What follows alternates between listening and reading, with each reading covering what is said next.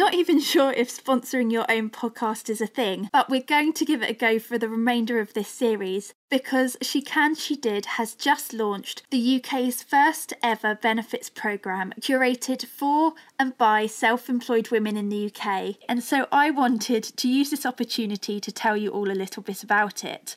The new She Can She Did benefits programme provides all self employed women, female founders, and freelancers with access to the health and financial benefits that come hand in hand with a corporate career, like pensions, health insurance, gym memberships, eye care, etc. etc. Plus, a whole host of additional fashion, beauty, well-being, parenthood, and lifestyle incentives too. With over 60 plus brands on board and counting, including the likes of Pure Gym, Hiscox, Penfold, and Vision Express on the more traditional benefits front, to the likes of Esper, Bloom and Wild, Hire Street, HelloFresh, and Oh Mama on the ultimate rewards front. For just $5.99 per month, you will gain access to a whole host of exclusive benefits and rewards to support both your business and your life, which, let's face it, will become all the more important as we all try and navigate the uncertainty that the coming months present. Plus, all members benefit from weekly online events with industry experts at no extra cost, too, along with many, many more perks of the programme. Visit shecanshedid.com for more details if you're interested, or of course, feel free to just click on the link in this episode's show notes. I feel like Cheryl when I say the next bit, but here goes. She can, she did. Your resilience rewarded.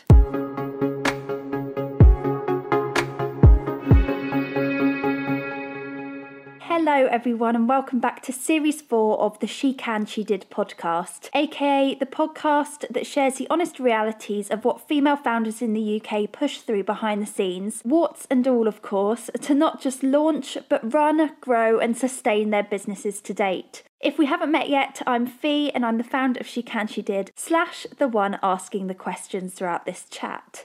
Now, it's not every day that you hear of great British athletes trading grueling fitness training regimes in for the world of app design and entrepreneurship, but that's what Kike Oniwinde did when she left the world of javelin behind and launched BYP Network in 2016, a platform based here in the UK that empowers black professionals around the world to connect with each other and global corporations. Having won a whole host of awards, including a spot on the prestigious Forbes 30 Under 30 list for the platform, which is often dubbed the LinkedIn for black professionals, this is Kike's incredible story so far.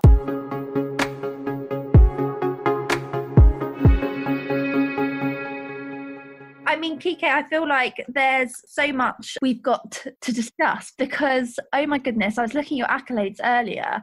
And I'm sorry, the fact that you used to compete for Great Britain as a javelin thrower, is that what yeah. they're called? Javelin throwers? Yeah, so random. it's so random. And I feel like that is 100% the most random background to date. So let's dive in. Talk to me about where BYP started and how you kind of stumbled upon launching your own business. Yeah, sure. So my background is in sports, but I've always been very academic as well. So like I got you know always an A stars at school, um, but I was also like a national champion in javelin for my age group and you know representing the country and things like that. And so I think I was a I did javelin for like I think 12 years or so. But at the same time, I was you know in school, so I did my economics degree at Nottingham, um, and then I got a full scholarship to the University of Florida to basically compete in javelin, but then also to do my masters. So that was like such an incredible opportunity, and I really enjoyed myself, and I met a lot of incredible people out there. Um, I remember just thinking, wow, like, you know, if I never came here, I would never have met all these individuals. So, like, there were people from different backgrounds, but like, what really was so fascinating for me was some of the black students and professionals that I met that were doing like things that I didn't even think we do per se. And it sounds really weird to say, but it's like when you're so shielded or when you don't really get that representation, you don't know what's possible or what's out there. Mm. Um, so again, I just kind of felt like, wow, if I never came out here, I would never have met this person or that person with all these incredible stories. So when I came back to UK, I was like, well, I wonder how we can like find other people like that in the UK and around the world because there must be loads of us. And you know the media doesn't show that it just shows one narrative of you know negative news and knife crime and low attainment just always negative and i'm like well actually you know my experience showed me that's not true and obviously I had background in like investment banking as well. Um, so internships, a lot of the internships, I was like the only black person in the room or, you know, on the floor. And with some of these internships, you get to meet others from other banks as well. So it's just like, how do we find all these individuals, again, not just investment bankers, but any black student or professional so that we can help each other through the world of work we can see each other for that kind of role model visibility and we can give back as well so that's like the long short of how I went from javelin to launching my own business. But obviously, there's other bits as well, like why I started it as well to the idea. But that's the simplest transition I can give you. so, how old are you at that point when you're back in the UK? 23. So, I think I registered BYP Network when I was 24. So, like, my birthday was October 6th, and I registered it October 16th. But I had that idea around the summer. So, as in, I came back June and then like some point in June, I had the idea. And then I was kind of thinking about it. I did a bit of market research, left it for a couple months, um, and then thought, okay, let me actually go for it. So that's when I like registered it in in um, October. That's incredible. I mean, given that you were interning for the investment banks, you did your masters in. Did you say economics? Uh, no, my master's was in management, undergrad was economics. In management. I mean, to me, studying economics in undergrad and then management for your master's and doing grad internships in investment banking, to me, that's a trajectory that you were once upon a time, correct me if I'm wrong, looking at going down that corporate route. Yeah, yeah? yeah yeah yeah yeah correct. And so even though you said there you know you came back and you had a few months where you just sat on the idea that's still such a short period of time especially at that age and and the fact that you then got on with it. What was it that actually encouraged you to make that leap? Because I, I mean I'm, I'm a broken record in this podcast but I say it all the time. There's such a difference between having those good ideas and then actually going about and taking upon yourself to be the person that puts it into practice. So yeah what what encouraged it yeah, no, great question. I think I was on that trajectory, but I didn't really enjoy investment banking that much. So I didn't necessarily want to go into banking. It's just that it was the easiest looking option for everything that I'd done in my past, right? Like I had all the internships because I had internships before. So it gets you more internship, you know. But the thing is, it could never work with my sport. So I was still doing javelin. It's not like I quit javelin and my mindset was still focused on javelin. I think when I came back, I still represented England and all that stuff. So I just knew I couldn't do investment banking and do javelin. And so when I came back, actually, I got a job in fintech, so financial technology. And it's like everyone was talking about fintech at the time, tech, tech, tech, fintech. So that's actually why I went into that field. And I could see that it was quite flexible, it was a startup. So I really enjoyed that vibe. So actually, I was quite inspired by the fact that I was working in a startup, and even the founders of that startup, their backgrounds weren't that dissimilar from mine. So like the CEO, he had an economics background and did a master's in management as well, was in banking. So I was like, oh, we're like we're not that dissimilar, like you know. Yeah. Other than I'm this young black girl and he's like a German white man. But I didn't see that. I was just like, oh. different. I was still like, okay, cool. I'm sure I can do something similar if I wanted to. Yeah. So I was quite motivated by that. And then at the same time, I had friends who I told the idea to, and they just kept coming back, like, when are you going to do it? When are you going to do it? It's so amazing. Why have you not done it yet? So I had a lot of pressure of like, that was a great idea. Why have you not done it? And so literally, I think combining both of that is why I decided to do it. And also, I mustn't neglect the fact that I had business background too. So my management course had entrepreneurship modules, marketing modules as well. Um, and also, when I was a bit younger, well in secondary school i did like business studies right for gcse's and i like launched this business ish with my friend the clothing line it never launched so that's why i say ish but it was a clothing line so i had a bit of background in like knowing what not to do i think all of that combined is why i was able to just be like all right cool let me just go about and do it and kind of have the blueprint of what i needed to do to get started Mm. And I always knew it would be a tech platform because, you know, tech was the future. And I'd read books like Elon Musk and Steve Jobs and so I was very inspired by all of that. And I kind of felt like, yeah, why not? Why can't I do it? And I think I just really loves Elon Musk in terms of how he just has an idea and he just does it. Yeah. He just doesn't care. It's like, it could be the craziest idea that, oh, I'm going to get people into space. Like, you know, and like, what? So all of that was really inspiring for me. And I just felt like, okay, yeah, let me just start where I am. And where I was was like my house, my room, using my laptop and just organizing events to get started. Um, and then that became a mailing list. And then I was able to launch a MVP app and stuff. So yeah, Oh, you've just skipped right ahead. I'm going to break that down a bit. Really quickly, though, I think it's worth picking up. It was really interesting what you said about the fact that you had a really good support network holding you to account. And I think that's so powerful about the minute you share that idea with people that you trust, it suddenly becomes something, doesn't it, that they can hold you to account for. I found that quite funny though, because I, I wouldn't say I necessarily wanted them to hold me to account because it was just an idea. I wasn't saying I wanted to do it or I was the one that was going to do it. So actually, it was quite frustrating if you think about it because it's like, okay, I told you that. I didn't say I was going to actually do it. and suddenly you find yourself on this journey. exactly. exactly. Like you're suddenly being held accountable for an idea you had, and it's just like, okay, cool. yeah, it was a good support system. And even when I was hosting my first events, I had friends always helping and stuff like that. So yeah, it was very good early days. So, in terms of that, then, you know, in terms of like starting with the events, did you start those events with the intention that it would lay some kind of groundwork that would allow you to kind of launch what is now BYP Network? Or was it quite naively thinking, not naively thinking in hindsight, but at the time being quite naive about the whole thing, like jumping in and just seeing where it goes? No, so I always knew that I wanted a tech platform. I always knew because, like I said, I knew tech was the future. Yeah. But where I was, I didn't have any connections. I didn't know how to build tech or get into tech per se. So I just started where I could today, which was like, okay, well, I'm trying to connect Black professionals. So I guess I can do that first by doing a, an event and sharing my idea and starting that vibe and then building a list. So I always knew that it was going to be what it is today. And even more so, like, you know, we're still not where we want to be per se. So yeah, I just started where I could. I think that's always the best advice for people. Start where you are, but just know the bigger vision and like don't get bogged down about timing because everyone's just like, oh, I'm not there yet. So no, I knew I knew I wanted a tech platform. I just had no connection. I didn't have I didn't even know about funding or anything like that. Mm, no, I love that though. I just think like hats off to you for jumping in because I think it's like when people have the end goal, the kind of steps in between sometimes are the things that they're not willing to do to get there. Does yeah. that make sense? Yeah, even that event though the reason i focus on these early days is that like you're kind of putting yourself out there your pride's on the line you've got that big vision and, and like you said you've got to start somewhere. So with those events how comfortable was that for you to host an event for instance? You know what was it like the evening before your first event or was it something that you were quite happy to do? No i mean great question again. Remember i didn't even want to do it like at all but I had a lot of people holding me to account. And so what happened was I kind of found the venue quite easily and they didn't require a deposit. It was like, oh, you can just reserve it, which is very rare. So I was like, okay, I might as well just do this. And I kind of just got a flyer made quite quickly and just put social media handles together, registered the company. And you might question like, how do I know how to do all those things? But again, you know, I did a master's in management and all that stuff. So I had a bit of a blueprint of what needed to be done. Mm. And I think what it was is that I put the event out and I think it sold out in like three days. Like it was crazy. I remember I put it out and it was just tickets, tickets, tickets, tickets, tickets. And it was charged as well. It was like £15 a ticket. And we didn't have no, like I say we, like I didn't have any reputation or no one knew of the company. It was just, I think the flyer was just really cool. It was like meet and mingle, you know, come and connect with black professionals in the city or something like that.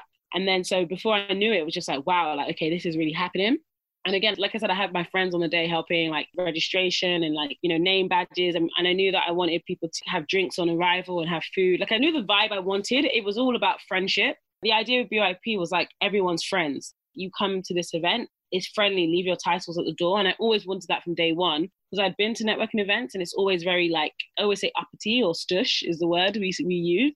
Yeah. where like, hi, I'm Kike. I'm a Forbes 30 under 30. What are you? You know? And yeah, it's like, yeah. no, I'm just a female. It's not that. yeah, no, it's so true. It's exactly why I launched the midweek mingles for that exact reason, because it's just like the kind of handshaking stuffiness of some networking event. Yeah, I can completely relate. Yeah, yeah, exactly. So yeah, no, it was so I was super comfortable. Um, I remember I didn't want to give a speech. My friends were like, "Go on, give a speech. You have to give a speech." But I am actually, I think I'm actually good at talking or public speaking. But obviously, it's still getting yourself outside of that comfort zone to do so.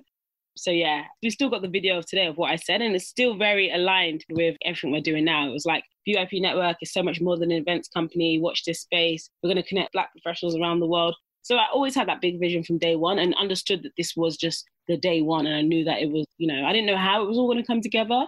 I just knew that this was the journey I'm on. Absolutely. It's all stepping stones, isn't it? How quickly did things start to, I suppose, progress? Okay, so year one was like events. So I just did, I think I had an event like every six weeks or so. And again, they were always in different venues because I always wanted a different feel. But it was very like taxing, you know, putting together like events and things like that. Yeah, it took up a lot of energy. And it was just me and I was doing the social media and all that stuff. But still, I was doing this whilst working and still doing my sport. And then I think about nearly a year later, so the September is when I then launched the app. And then the first month, it just like 3,000 downloads straight away. It got such a good vibe and positivity. But that app was never really the app I wanted. It was just what I could get at that time with like the limited funds that I had and like the limited knowledge that I had. But what was interesting is that that then opened up more doors. So then I was able to, you know, I got a Sky Scholarship. I went on the New Entrepreneurs Foundation business program.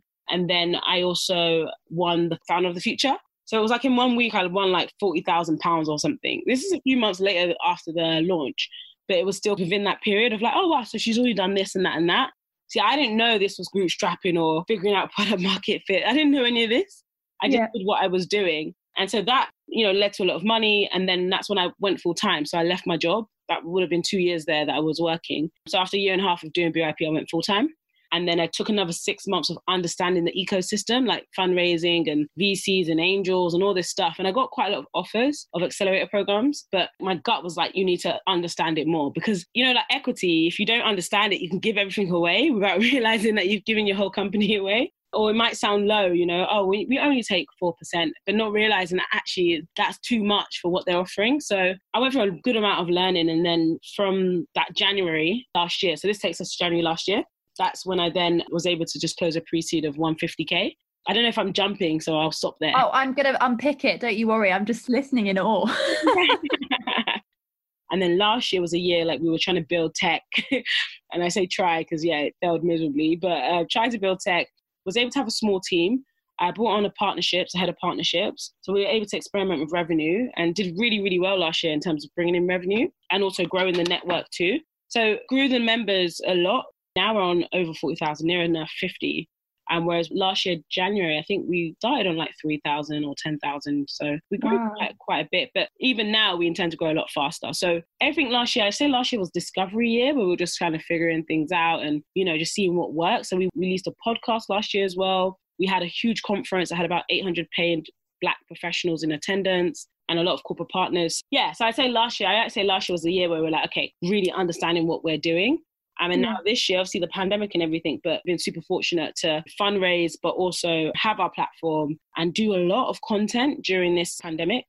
I feel like you're going to get mad at me because I'm going to go all the way back to the first app that you launched, I think, in the September after those events. And you said about how with your the limited funds that you had. And I think to me, app that still equates to some kind of money. So, how did you fund that first app that gave you the initial grounds to grow, I suppose? It was just from our event sales. That's incredible. Yeah, so from the get go of BYP, I think my initial investment was like £500 or something, which I got right back after our first event. And yeah. thereafter, it was just, I was always using the event money to then do the next event. And we were in, I don't know, as a word, was it, we had profit, I guess? I don't know, or just good amount of revenue. And so I was able to use that to pay for the app. And luckily, the app cost wasn't high compared to what you find now. The way that the model worked was like, you know, you pay a thousand pounds up front and then you pay a monthly fee. So it actually was perfect given my like situation. Yeah, um, absolutely. Yeah, all the money was just from events. So we did very well as in I think we made like again I say we, but like in that space of just doing events about 30k in revenue or something. Amazing. I think that's correct. Or maybe that was the following year. I can't remember. But we had money anyway that allowed us to kind of operate on a minimum level anyway as a business. Absolutely. And talk me through your experiences raising investment. You obviously said that you had a few offers, but you were still kind of figuring it out. But in general, in hindsight, can you pinpoint any particular pain points or challenges along the way? And I guess what's your advice for founders that are going through it or plan to? I guess you know, it's good to get business knowledge. It's something I always scream at. I know there's a lot of people that are like, yeah, just do it, you know, figure it out. But like me joining the Entrepreneurs Foundation, super good. That was additional business knowledge. I was around an ecosystem of other entrepreneurs. I think don't just do it on your own, on your own. Like even if you're a sole founder, that's fine. But make sure you're in mm. the right ecosystems and networks. And also, I think just have confidence in your business, you know, or in yourself, because in the early days of BYP, I didn't even realize that it was seen as already one of the number one communities in UK or London that does what we do, like Black professionals connecting. Um, and why I say that is there was a time where another network tried to scam us of our members, you know, like, oh, we can mm-hmm. amalgamate, da da da, we're stronger together. And I'm like, oh, yeah, of course, because, you know, we're here to change the narrative, we can all do it together. But they had bad intentions, right, to really try and steal the members and all this stuff. So I was quite naive in the beginning of what I was building. I knew my ambition, I knew what I wanted to build, but I was easily swayed as well, mm-hmm. as in easy swayed on what I was doing or changing of minds. And if you meet someone who's seasoned in the game, it's so easy for them to make you think, oh, maybe I should do this or do that. And it happened to me quite a few times, I must admit. And those are always the lowest points where it's like, I should never have done that, or I should never have listened, or why didn't I just trust myself? And then you think, oh, I wasted so much time when I could have just done this. I knew what to do. And I think a lot of founders probably face that because you're then getting so much advice as well. I think also be careful of how much advice you get and how much advice you take. Mm. Know what your plan is, know what you want to do. Any advice, you put it on the right, and then you get back and look at it and decide. But don't just accept it then and there and then change up your whole plan. Because that happened to me quite a few times. And also talent as well. So, like making sure you've got someone who's done it before, I'd say, as in versus hiring someone that's never done the role that you need, go for someone who's done it before and they can come and say, oh, I could just do this and can kind of run with it. I think I've made a mistake in the past. So I've got people who doesn't have any experience in it, or maybe very minimal, and so actually didn't go so well because it's like, well, they don't really have any ideas, or they're still figuring it out. And I think for a startup, you can't really have that. Maybe big companies, but for startups, you need people who've kind of done something before.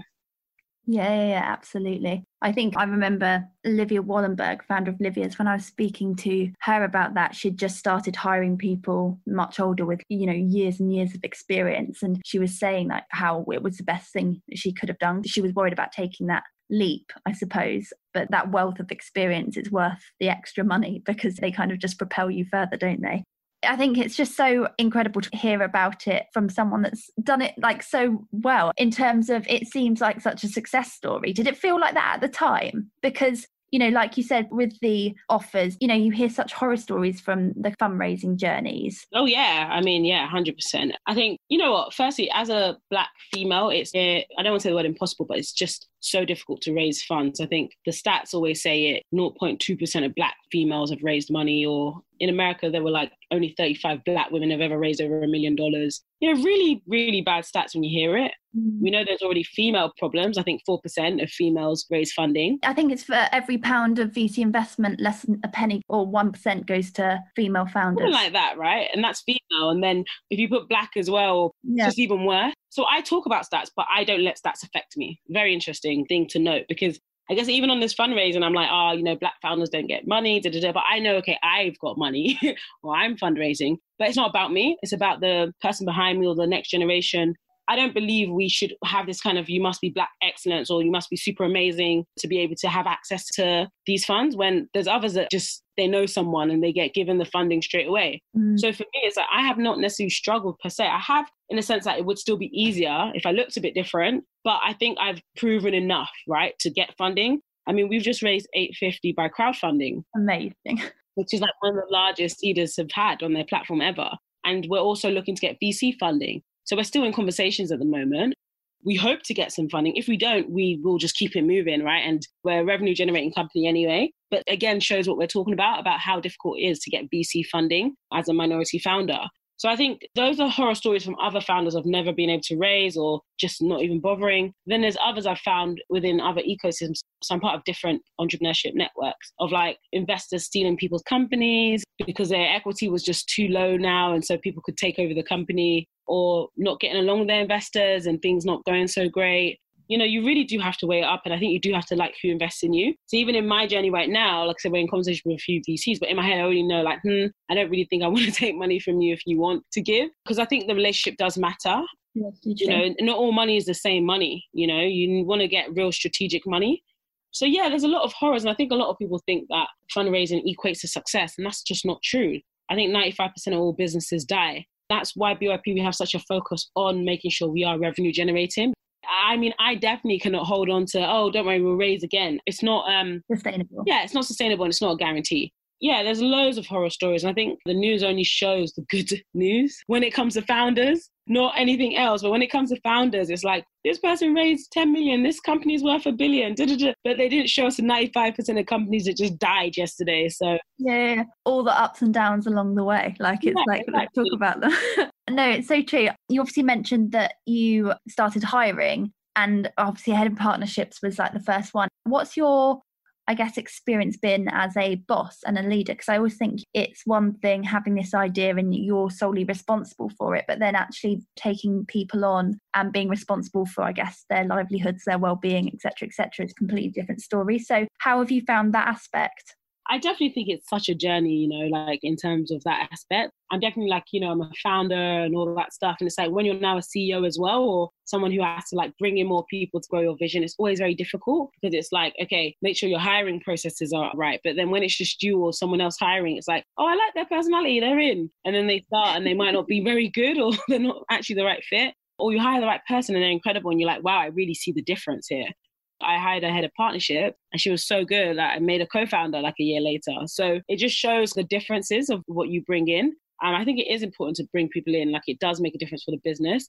Founders always get scarred by it because every founder has had a story about employees or just having to hire and retain and stuff like that. But I think it's one of those where it's just part of the process, it's part of the package you get with being a startup.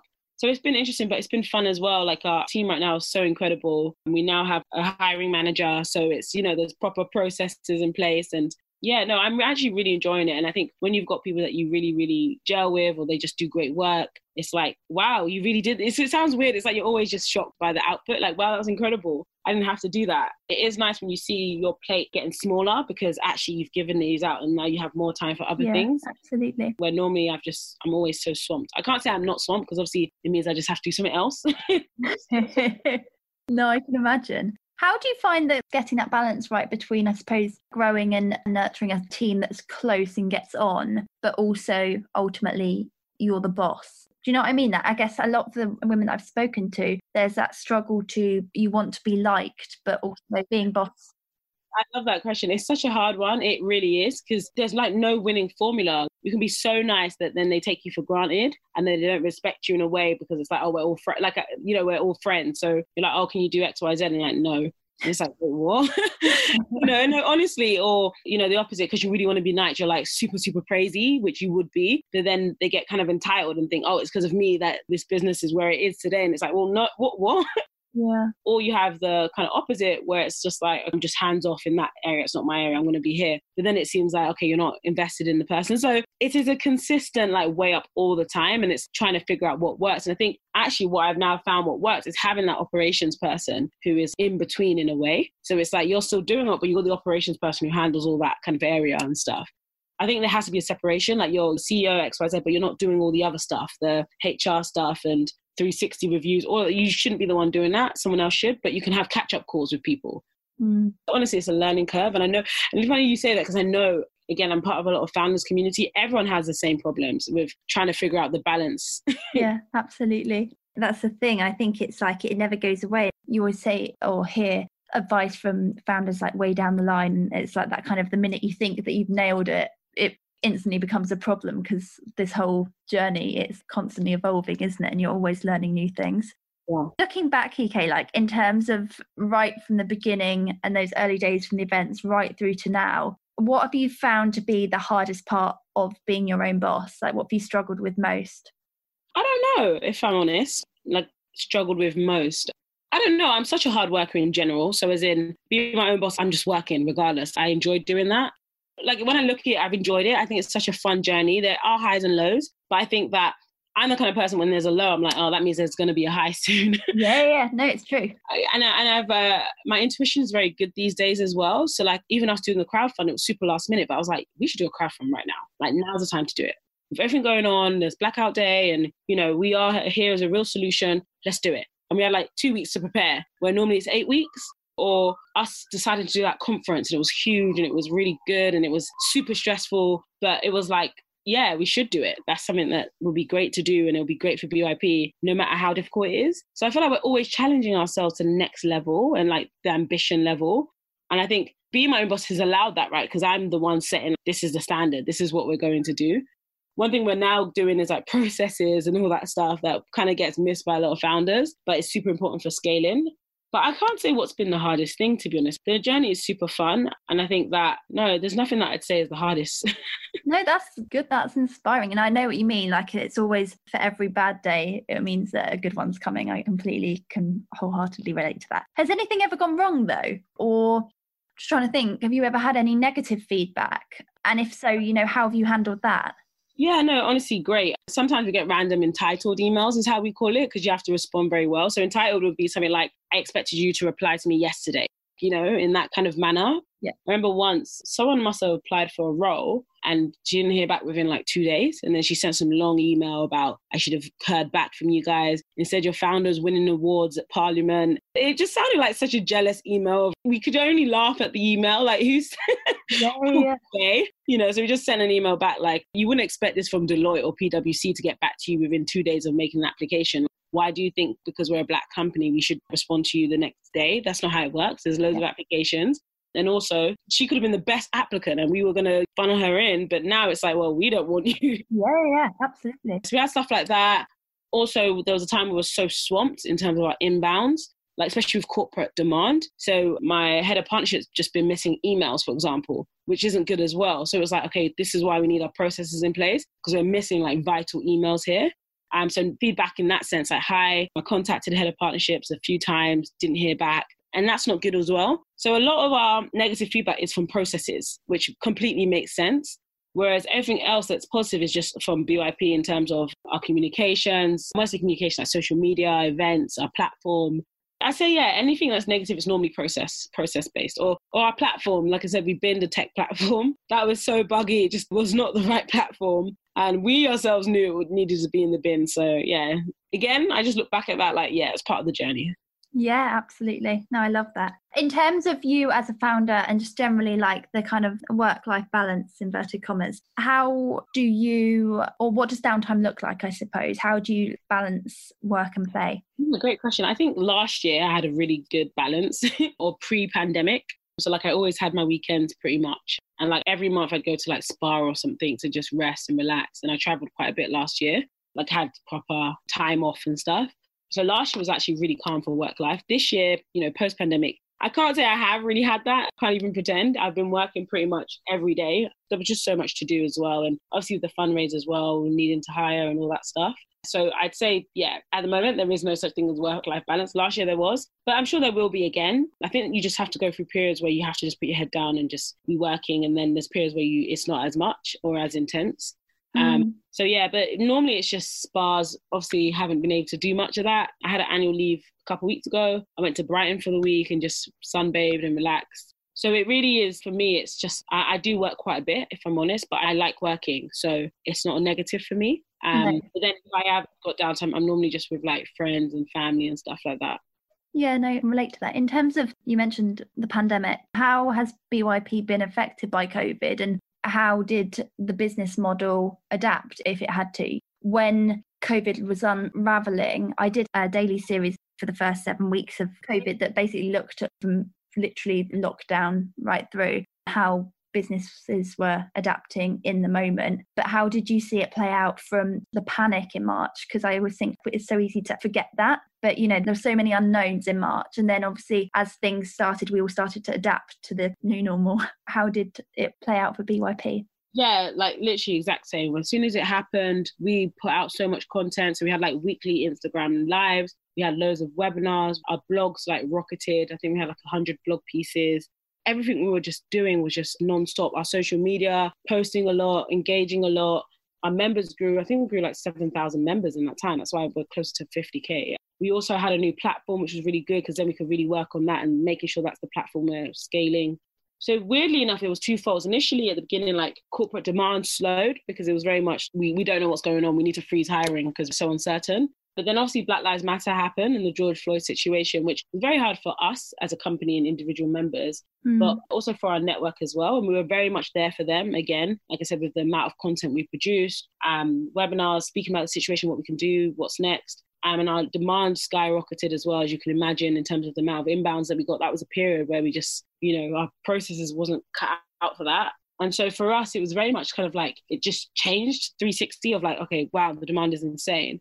Our offerings still pretty much stay the same um, in terms of the job board, um, the webinars that we offer, the blog pieces. It pretty much stay the same, but a lot of these companies now, D&I budget used to be a separate budget to the left, you know, like not very much. Whereas now a lot of companies seem to put it into their recruitment budgets. So it's now actually just part of it. It's not separate, it's as important. Yeah. Um, we've really seen that difference.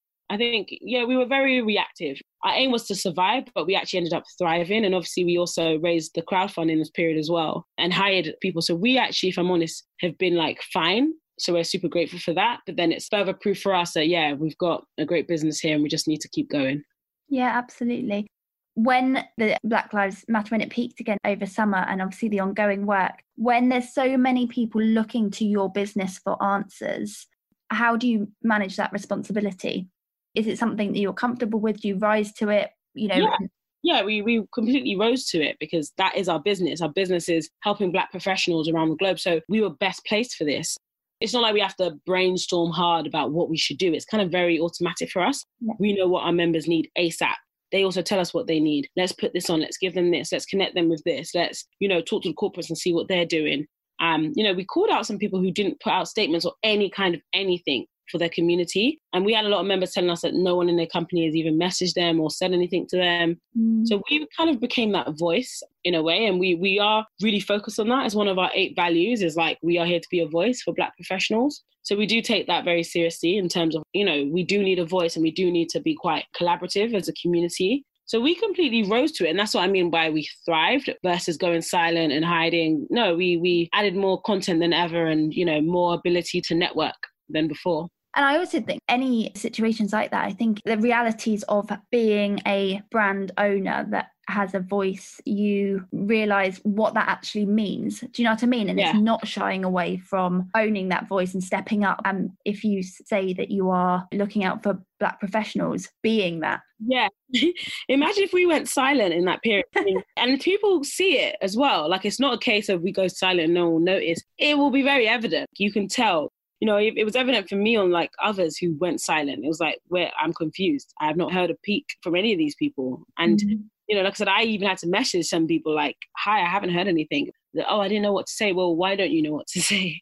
Yeah. This is your area. Not to be me, but it is very much like people are looking to you. We can't be here glossy, glossy and you know, easy times. And then hard times, it's like we're nowhere to be seen. And I think that's again why it's, it's testament to what we've built as a company because we were able to thrive versus die or survive. So for us, yeah, our mission is really much there to change the black narrative, and it's never changed.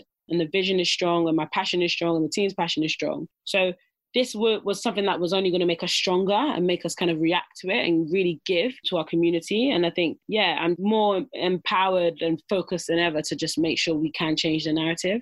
I love that.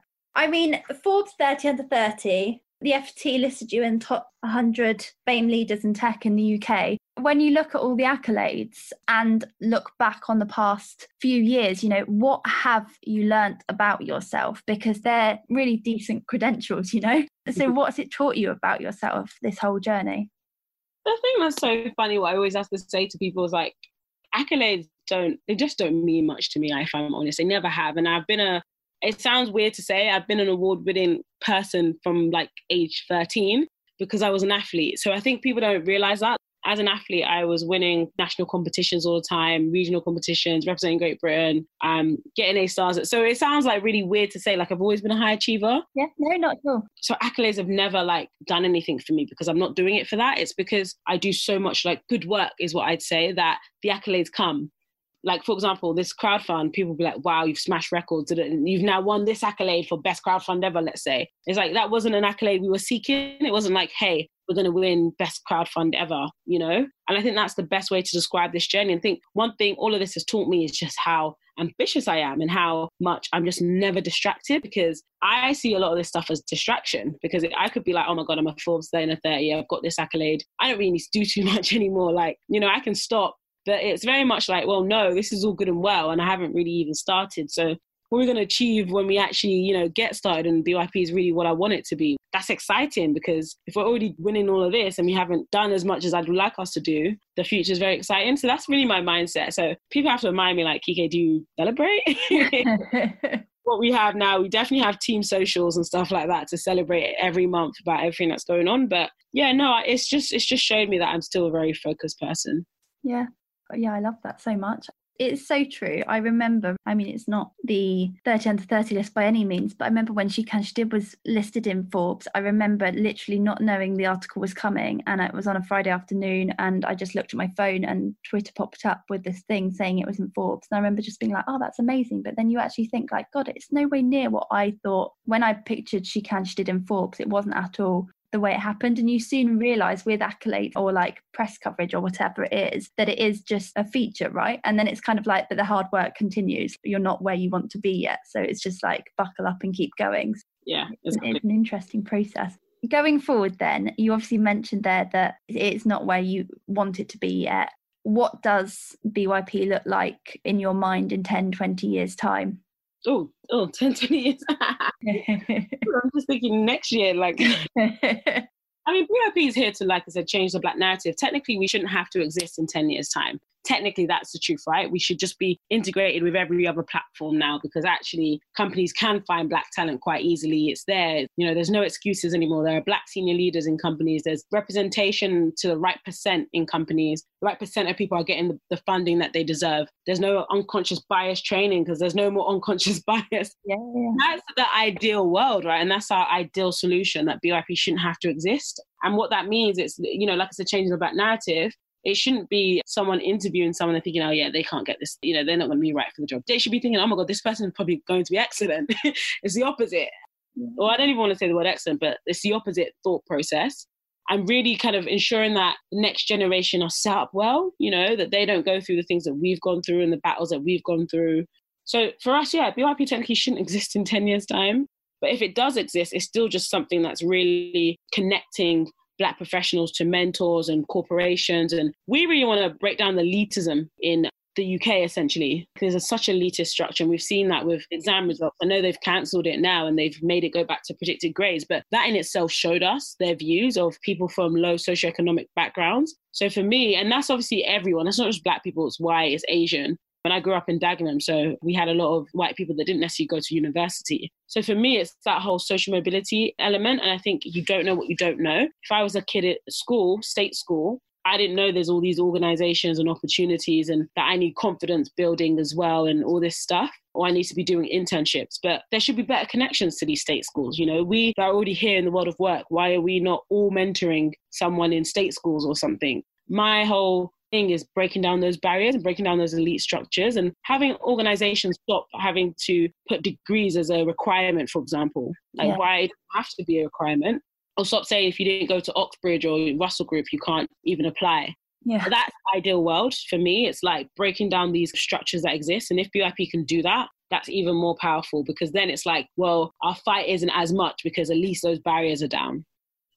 No, it's so true. And it's like I was literally just on a call before this one, and it's so funny. The more you look into it, the more you see those barriers. So, the more you educate yourself on how the barriers work, and what barriers exist, and understanding your privilege fingerprint, all of that kind of stuff, the more you see it literally every facet of everyday life. And it's just kind of just saying to the previous guest, you know, it's one of those things that it's almost designed to be so overwhelming when you look at it that you feel like god there's so much that needs to be done. Yeah. But actually we need to roll up our sleeves and collectively work together.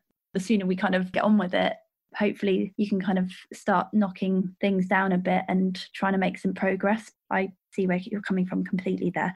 Yeah the whole a level thing really really got me so upset and angry because it's just like that's just such a slap in the face. It's so obvious what was done mm. that it was like i can't believe it yeah. And again, it's very much like, doesn't that negate everything we're trying to build? That's an extra barrier. So I'm happy that it's been taken down now, but it's very much still like the fact that was even a thing is what we should be concerned about.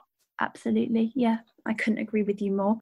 Kike, going forward, then, I always ask, what would your advice be for anyone listening to this right now that I suppose is in the stage that you were in the event stage and actually, I feel like you're speaking to me here as well. So, your advice for someone like me that's in those early days stages and is looking to get to the next level, I suppose, what would you say to them? Yeah, great. So, if you're in the very early stages, you're doing some events or you're putting some things out, and maybe it's not being seen as much, or maybe it is, but you're trying to think what's next. Look for business programs, look for competitions.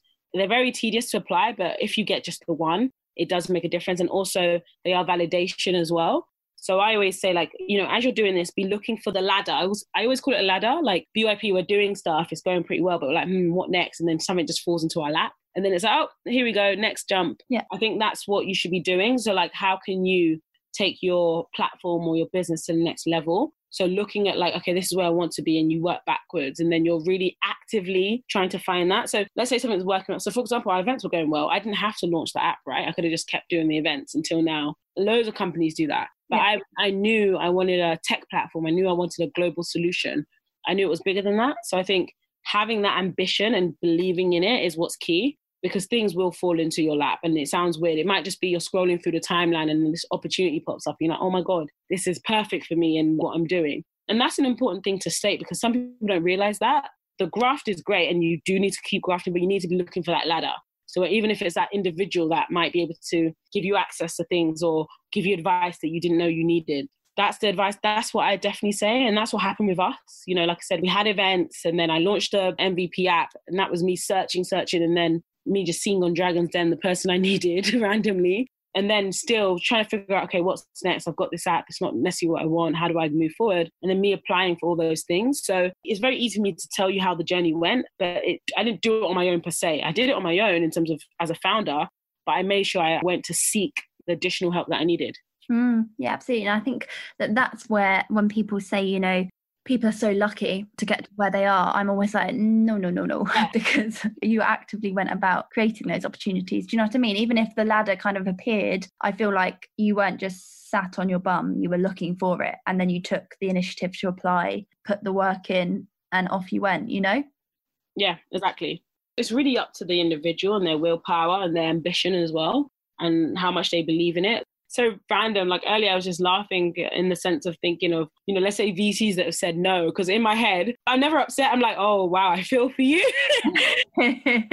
oh my God, you really just messed up there. Sorry. Sorry that you're not investing. I, you know, um, oh, no, but I, I remember listening to such a good TED talk that basically like really changed my opinions on sales and stuff and fundraising. And it was really like kind of that switching the narrative and realizing that it's a game and also realizing that what you are offering there's so much potential there for them. Yeah. those no's do become easier to swallow because it's like it's their loss kind of thing. No but honestly it's not even one of those mindsets where you're just trying to tell yourself that but you're secretly crying. It's when you're those ones like wow. I remember one vc got back finally and like they took a while to kind of just tell us and then i literally emailed like oh my god amazing. Thank you so much. It was more like yes thank you for letting me know it's a no yeah. It was just like, thank you for telling me. Like, I needed that information. Yeah. And I think that's very important because if you really believe in what you're building, someone saying no should not upset you. It's more like, oh, okay, well, watch yeah, us. the next one. okay, watch us grow. Yeah. I love that so much. I mean, Kike, I always end with some statements. So if I start, I'd like you to finish them, please. So number one is being my own boss means doing what I want. Absolutely. When it's not quite going to plan, my advice would be to reassess the plan. Reassess the plan, indeed. If I could describe myself as a businesswoman, I'd say that I am. Just focused. Absolutely. If I could go back to day one of my business, I'd tell myself. Oh, that's a hard one. I tell myself to start looking into the entrepreneurship world from there, like the ecosystem, start learning about fundraising and just all that stuff, because I think that would have saved me maybe a year. Yeah, I love that. And very lastly, I want my legacy to be that a fund, a black generational fund that starts with a billion pounds minimum. Amazing. Thank you so much. I have no doubt that that's 100% the legacy you're going to leave. Now you've said it, I feel like, yeah, you strike me as the sort of person that's going to go for it and make sure that happens. So, yeah, no, it'd be exciting to watch. having me. no, thank you.